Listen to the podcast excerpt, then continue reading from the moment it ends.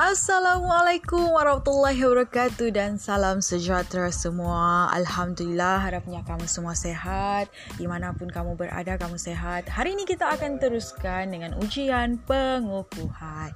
Okey, sebelum itu kita imbas semula apa yang sudah kita belajar. Agama dan kepercayaan. Apa itu agama? Kamu kena ingat dengan mudah. Agama adalah sistem yang berkait dengan anutan, keimanan dan penyembahan terhadap Tuhan. Apa pula yang dimaksudkan dengan kepercayaan? Kepercayaan adalah pegangan yang diyakini dapat menjadi panduan dalam kehidupan. Okey, terdapat dua kepercayaan awal masyarakat alam Melayu. Yang pertama, animisme yang kedua, dinamisme. Apa itu animisme? Animisme adalah kepercayaan bahawa setiap makhluk hidupan dan tumbuhan memiliki roh atau semangat. Animisme berkait dengan kepercayaan terhadap makhluk halus dan penyembahan terhadap roh nenek moyang yang telah meninggal dunia yang mana dipanggil sebagai hiang. Ha, penyembahan roh nenek moyang penting untuk memastikan keluarga yang masih hidup mendapat kebaikan dan menghindar kesusahan di dunia. Dinamisme. Apa itu dinamisme? Dinamisme berkait rapat dengan kepercayaan terhadap kekuatan yang juga dikenali sebagai mana atau semangat. Setiap benda dan makhluk dianggap mempunyai mana yang boleh mempengaruhi kehidupan seseorang. Contohnya, upacara pemujahan semangat tanaman dilakukan agar mendapat hasil tanaman yang subur dan banyak. Okey, penyebaran agama Hindu, Buddha dan Islam sebelum abad ke-15. Kamu guna saja kata kunci tips yang cikgu bagi di kelas. Iaitu ada dua ayat kan. Okay, cara untuk ingat penyebaran agama Hindu dan Buddha, ingat Faizul cari sambil angkat makanan ke gerai. Faizul cari sambil angkat makanan ke gerai Hindu Buddha. Faizul cari sambil angkat makanan ke gerai Hindu Buddha. Diulang tiga kali supaya kamu ingat. F itu merujuk kepada Funan. Okay, daripada perkataan Faizul cari. C itu merujuk kepada campa. Sambil. S itu merujuk kepada Sriwijaya. Angkat. A itu merujuk kepada angkor. M itu daripada perkataan makanan merujuk kepada Majapahit. Seterusnya ke. K itu merujuk kedah tua dan terakhir gerai. G itu merujuk kepada Gangga Nagara. Itu adalah kerajaan alam Melayu yang menerima Hindu Buddha sebagai agama. Manakala untuk penyebaran agama Islam, kerajaan alam Melayu yang menerima agama Islam ialah Intan cari menu ke pasar. Intan cari menu ke pasar. Intan cari menu ke pasar. I itu merujuk kepada Islam, penyebaran agama Islam.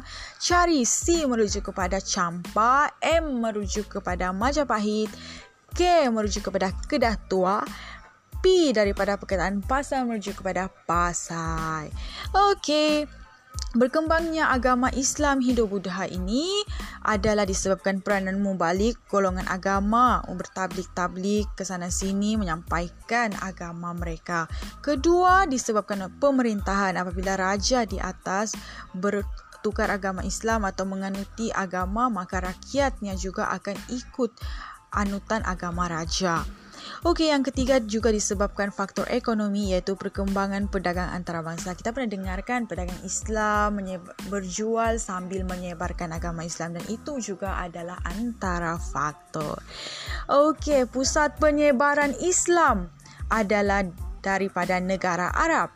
Manakala pusat penyebaran agama Hindu dan Buddha pula berpusat di negara India. Okey, take note.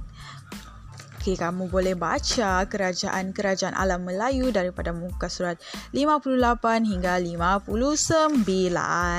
Seterusnya kita beralih pula tentang keunikan warisan masyarakat kerajaan alam Melayu. Okey, kalau kita suka seseorang, mesti ada faktor kenapa kita suka seseorang, kan? Jadi begitulah juga uh, dalam warisan alam Melayu bila kita suka dengan uh, warisan yang ada dalam masyarakat kerajaan alam Melayu mesti ada keunikan, mesti ada sebab-sebab tertentu dan terdapat lima sebab uniknya warisan masyarakat kerajaan alam Melayu. Yang pertama sistem pemerintahannya iaitu sistem pemerintahan beraja dari segi pemilihan rajanya, dari segi kedudukan rajanya, dari segi gelaran pemerintah. Itu adalah dari segi keunikan sistem pemerintahan beraja. Yang kedua keunikannya ialah kebijaksanaan pemerintah. Yang pertama memilih dan membangun pusat pemerintahan. Ha, yang kedua pula adalah menjalin hubungan diplomatik. Yang ketiga dari segi kegiatan ekonomi, apa yang uniknya masyarakat kerajaan alam Melayu yang dapat kita warisi? Yang pertama memanfaatkan kesuburan tanah dan yang kedua mencipta sistem pengairan dan yang ketiga membina pelabuhan.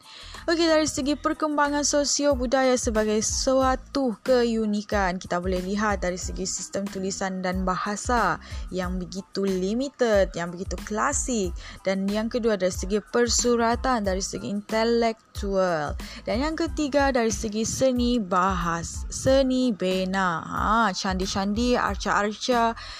Bukannya senang untuk kita dapat tengok di negara Eropah.